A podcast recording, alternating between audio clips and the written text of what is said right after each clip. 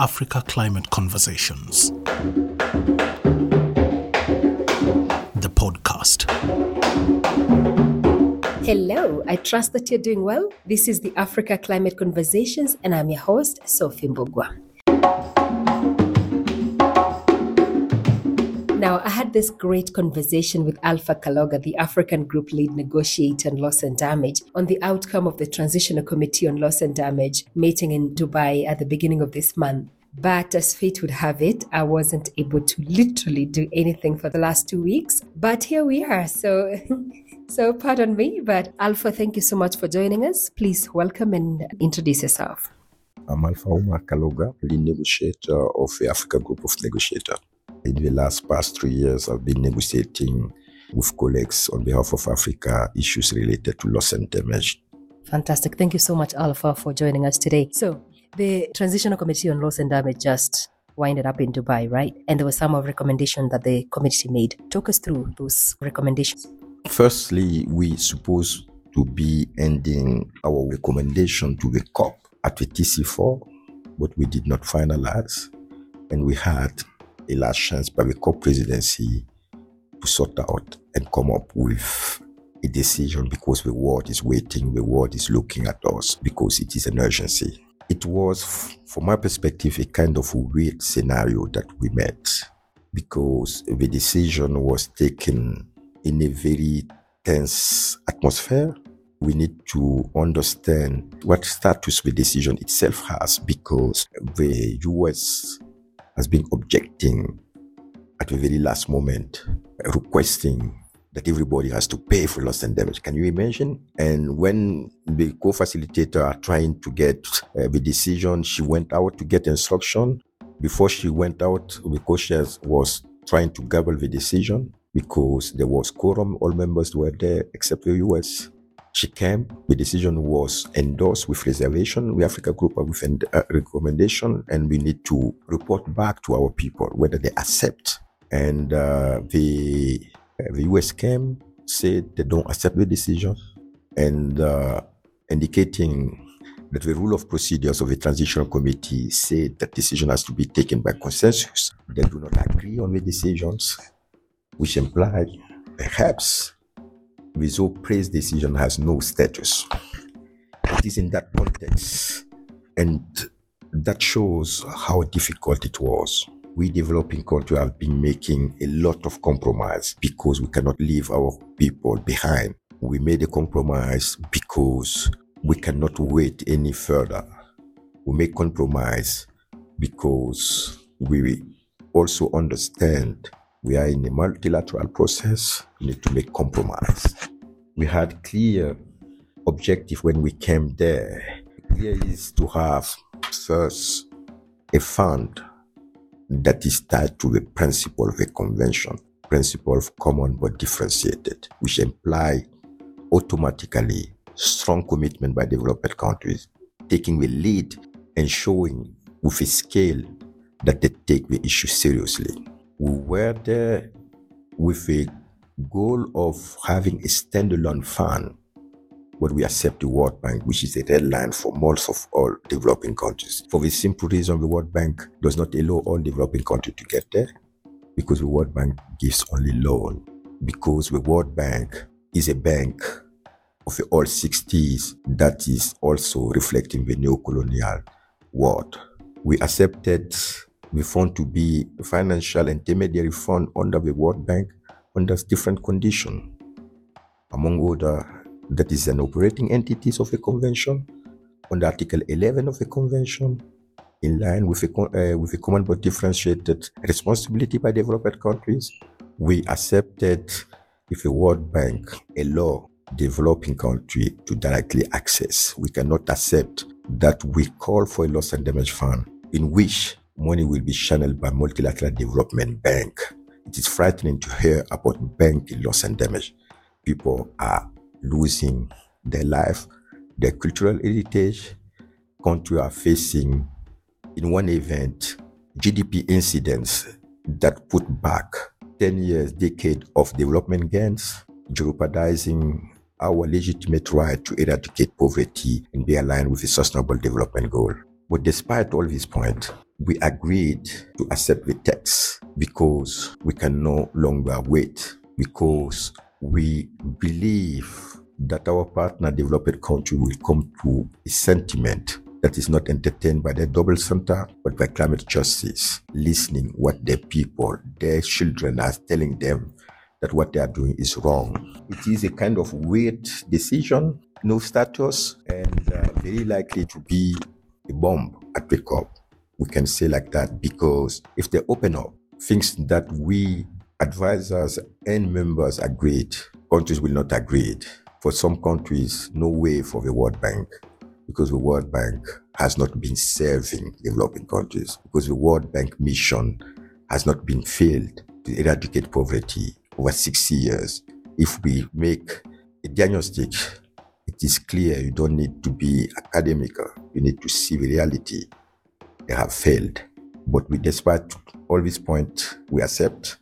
The members indicated that we endorse the decision with reservation, and uh, we are being sent by the group. We will go back to the group. We will be guided by the group. And if they open the panda ball, those should be. I have a lot of things that are going through my mind, but I think we go back earlier on when you said this lady from the USA had moved out and came back to the room. So does it mean that the decision that was finally reached, there was no consensus and it could be revised at the COP?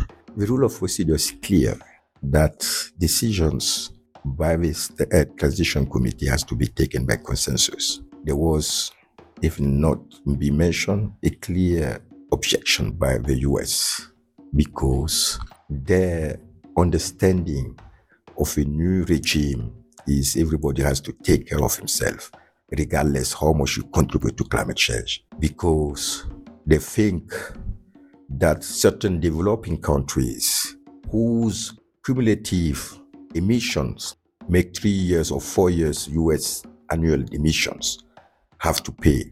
It is the right one. We are in an evolutive and developing countries have been making south south. Look at the case of Pakistan.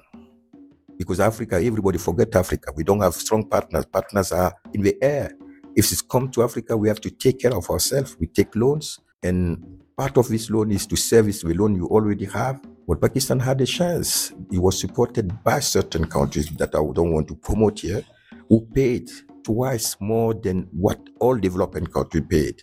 Developing countries have more sense of solidarity than developed countries. In addition to that, we are under the UNFCCC Convention, common but differentiated responsibility. Responsibility in the past, present, because they continue doing the bad job, doing the bad business in the future as well. But now, everybody has to pay. We will go back to our group. I don't want to make any comment on that. I don't want to entertain any countries, but that is the sad reality of injustice we are in. And uh, as African countries, where we are paying much more to service debt than we can invest in health sector or education sector, it is a very serious matter. It is a matter of survival, and uh, we will be guided by our people. When you talk about debts, I've been reading this proposal from the co-chairs, and there's this particular part that is actually saying that um, funding arrangements, including a fund for responding to loss and damage, are based on cooperation and facilitation and do not involve liability or compensation. And I understand the US did not want anywhere to take responsibility in terms of all the emissions, the historical responsibility that have actually been. Is it fair? The developing countries and all CSOs have been pushing for it to be fair. And actually, when you go back to the convention and talk about climate justice and talk about common but differentiated responsibility, talks about being fair. The proposal cannot be fair for us for a simple reason. You, with your common sense, senses the injustice that is behind the decision. To be fair, we as a global community accepted there will be no compensation, no liability for loss and damage in Paris already. That is sad reality. However, for our African perspective, Uh, Let me cut you short. Yeah. So in Paris, Yeah. for developing nations, Hmm. agreed that there will be no compensation and liability for loss and damage. Exactly. Can you explain that to us a little bit? What exactly happened in Paris for? In Paris, uh, that was part of a package, and the, the devil is in the detail. People only see the mm. Paris mm-hmm. agreement, but the operational decision, and particularly the par- paragraph 51, speaks about no liability, no compensation.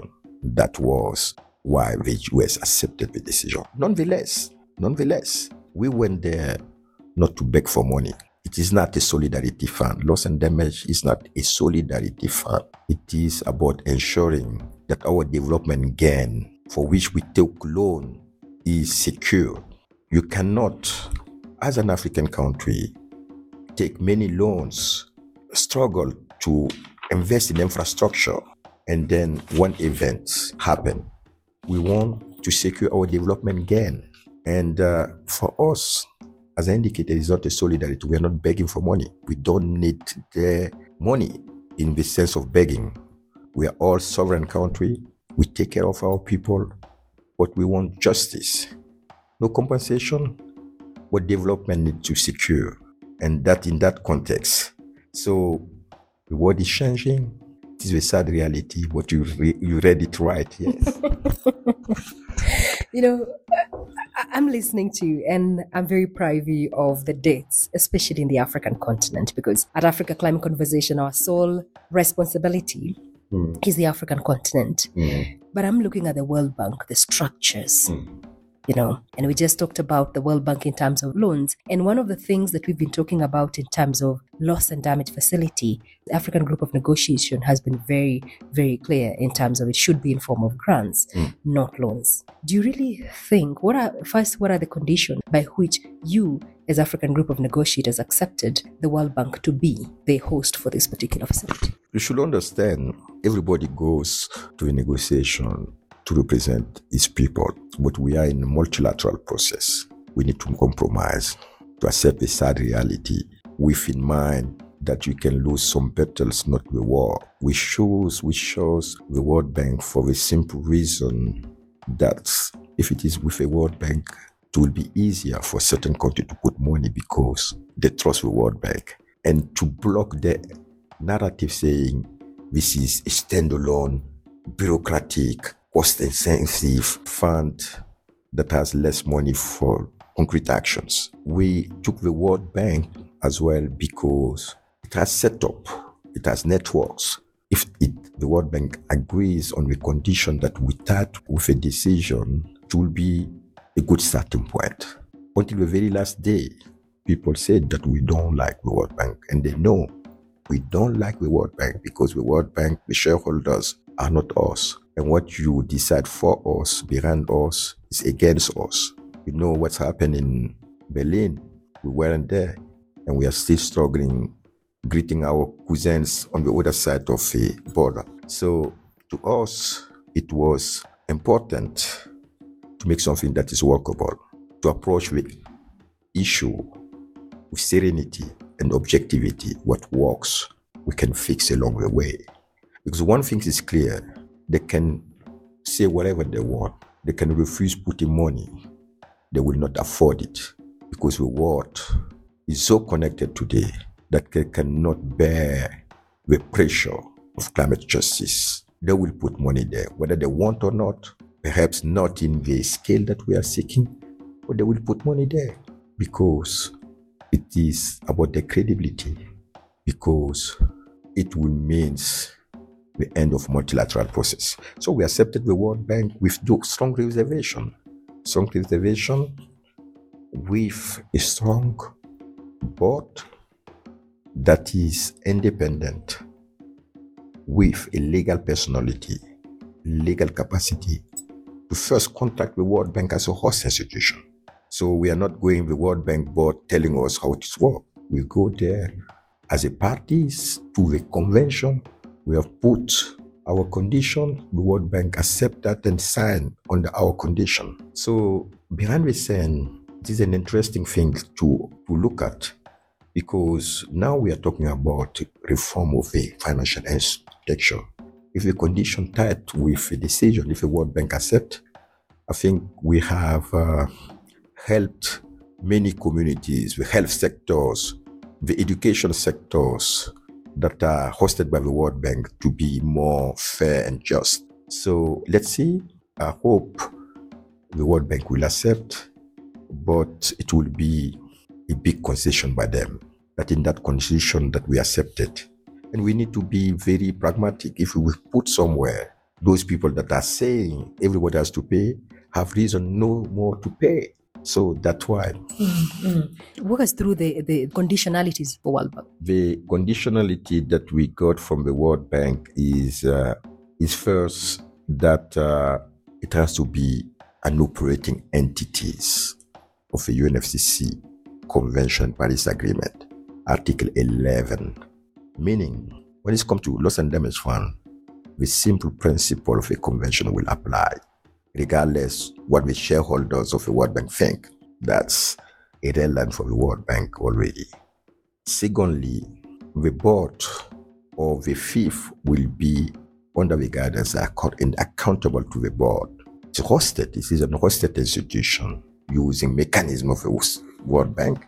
We also want the World Bank to reduce its fees because at the end, the operation fee should not take one third or one fifth of the resources provided. Mm-hmm. We had also requested the World Bank to accept putting for the first time money directly to developing countries' institutions.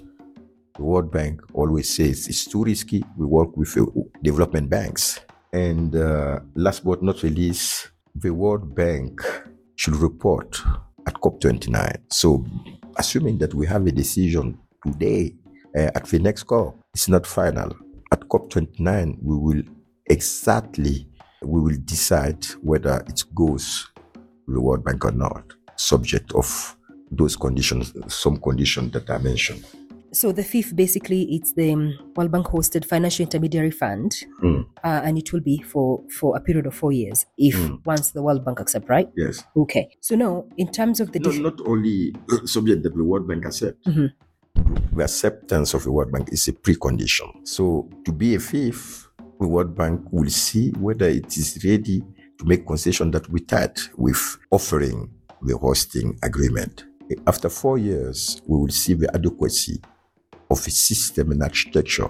Okay. Yeah. All right. What is the scale by which, uh, the scale of financing by which developing nations are asking? We are asking about 100 billion by 2030, but studies are talking about 400 billion as a floor to address in a meaningful manner loss and damage associated with climate change happening in the developing world.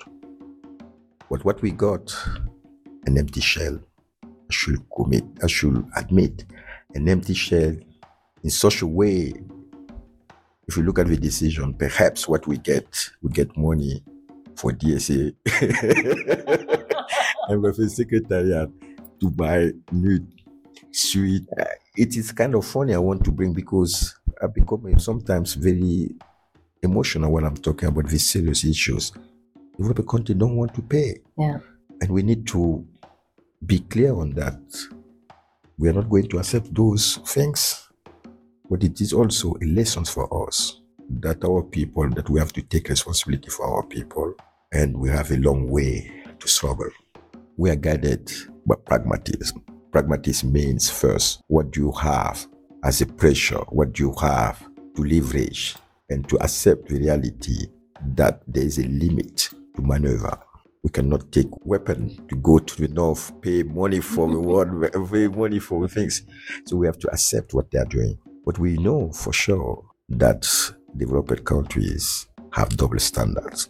Going to express saying we want those emerging developing countries to take meaningful mitigation actions and behind the door continue paying fossil fuel. Mm-hmm. Not no later than I think few days ago the UK government is trying to ensure, even there is a change of government, that they continue to doing fossil fuel. And to be clear, the first priority of Africa is that developed countries stop emitting because there is no money there. Money cannot give back the life of people. Strong mitigation, they don't do that.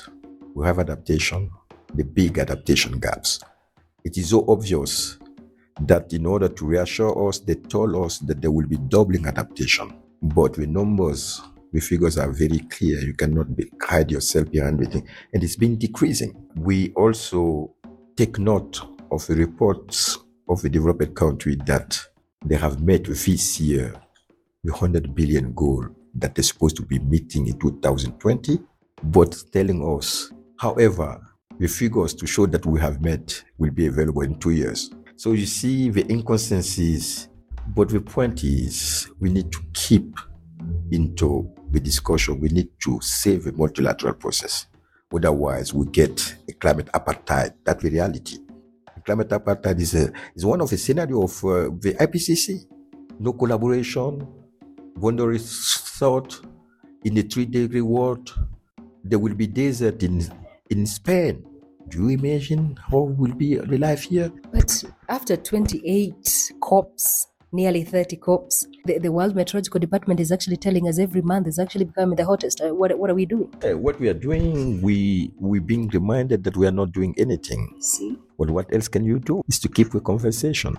Again, remember in Berlin, we weren't there and we are paying the price today. The boundary are very arbitrary in Africa. We need to be in the room. We need to be in the room to keep the ball rolling, to engage in good faith for our people, to engage because there's no other way.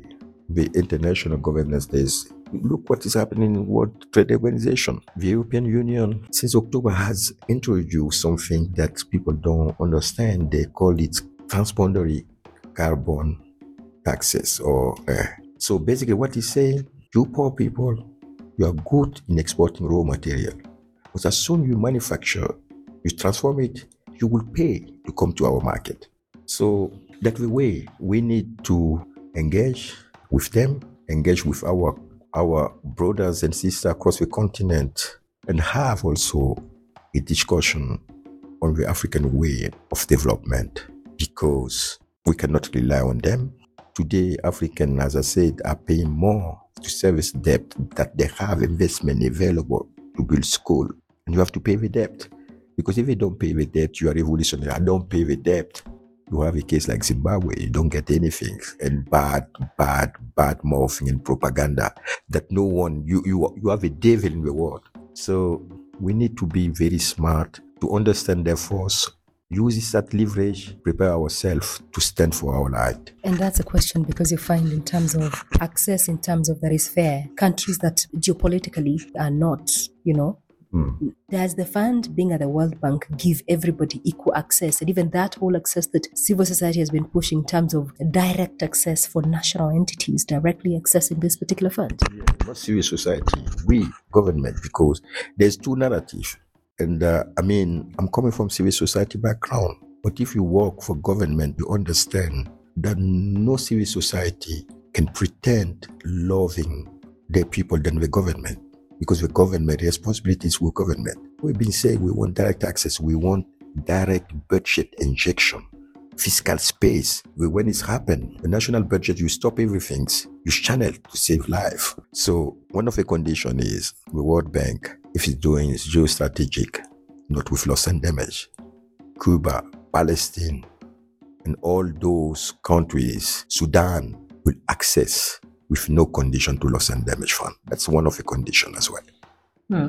Yeah. In Egypt, we had this whole global shield financing facility that was actually consisting of seven developed countries and 20 vulnerable countries. Hmm. And it's actually also hosted, managed by the, the World Bank. Yes.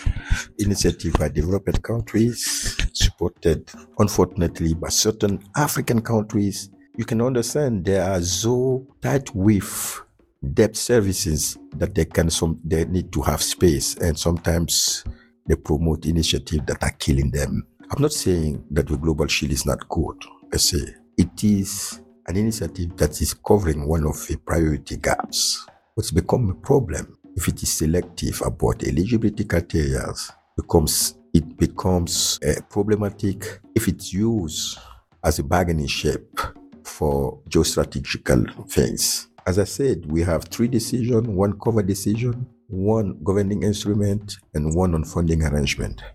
Basically, we the fund uh, the funding arrangement we want if you are funding arrangement at least that the fund develop a certain level of criteria.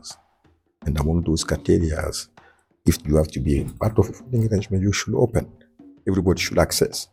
So there will be no free ride, not for us to get money, but for them also to get legitimation. And I think that's a balance. And uh, given that this text is subject, because if I think of, of a data of its funding arrangement, I don't want to think twice. The point is, it is an unbalanced decision. The point is, the African members indicated they endorse the decision. They don't accept the decision. The fact is, they will be guided by their group. The fact is, if certain people open the decision, they will face the whole world. And I guess the only language that they understand is not the war, but it's publicity, bad publicity that they cannot afford. And I hope everybody will be there and have a good sense of fairness, of climate justice to support developing countries to get a fund that gives dignity to human life. Tell us more about the sources of funding. What's one of the critical issues as well? No, the source of funding, the source of funding is from everywhere. There's no clarity about source of funding. Yeah. There's no decision, no clarity about source of funding. And that's why I don't understand that you can even object this text, which is definitely weak.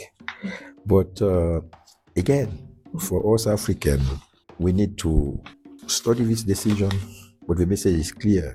We need as a government, takes more responsibility, being smart with the scarce resource that we are having, and uh, use the fund as a leverage to better understand if you can loss and damage, be prepared for the worst. So the, the, the, the, the, paper on the financial inputs actually says that the fund is able to receive contribution from a wide variety of sources of funding, including grants and concessional loans from public, private, and innovative sources as appropriate. And that, from where I see it, that whole aspect brings in the whole issue of loans. The loans will be there. Loans will be there. And it was clear to us that loan will be there. Now see where the whole issue of historical responsibility. So you're becoming emotional than me. But I mean, the point is we need to be pragmatic. Right. Okay. Right. Loan will be there, but at which term we will work on the term to be highly, highly concessional. Okay. And uh, as you see the decisions, it's like uh, calling everybody and no one feeling called. Mm. You see, in this part, somewhere developed countries, no. Nowhere. Nowhere. Nowhere, actually. There is literally no. We'll continue to urge developed countries. Yes, that's the terms. Because they, because they don't want to have any decisions, any commitment by developing country.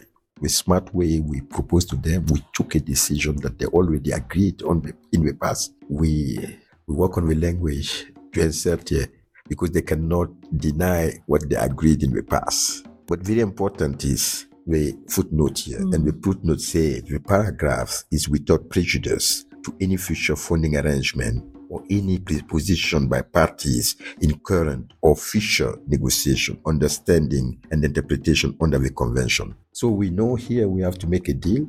What they are doing here, because of urgency, we let go and then we are figuring out how to fix that. But this narrative, this song, we don't want to hear that in the convention when it's come to adaptation, when it's come to mitigation. Yeah. Yes. Alpha, thank you so much for joining me for this conversation. Just what is your hope uh, heading to the COP? I hope uh, that uh, developed country will do what they mean and what they say, what they promote as a propaganda. I mean, I hope they will come to better sentiment and listen. We should recognize, listen to their people that are saying that it's unjust. I very much hope that if this decision is open, it will mean improvement, particularly in terms of scale, particularly in terms of financial input, particularly in terms of legal bindiness and strong governance for the board.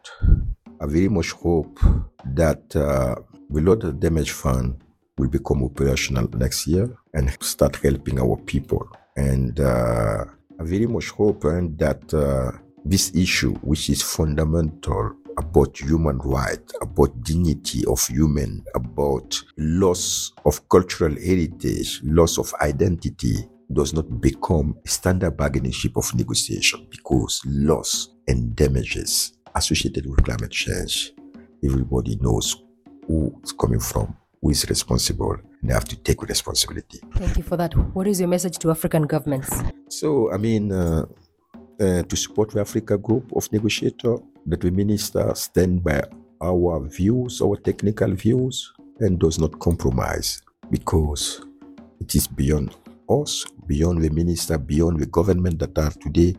It is about future. It is about survival. And that was Alpha Kaloga, the African Group Lead Negotiator on Loss and Damage, on the outcome of the Transitional Committee on Loss and Damage meeting that was held at the beginning of this month in Dubai as we head towards the 28th UN Climate Summit to be held in Dubai at the end of this month. Now, you know that you can listen to this podcast on every other podcast channel that you listen to other podcasts from, and also on our website, www.africaclimateconversations.com. And also, do not forget that you can get in touch with me using info at africaclimateconversations.com. Stay safe. Bye bye for now. Kwaheri. My name is Sophie Mbugua. Africa Climate Conversations. Podcast.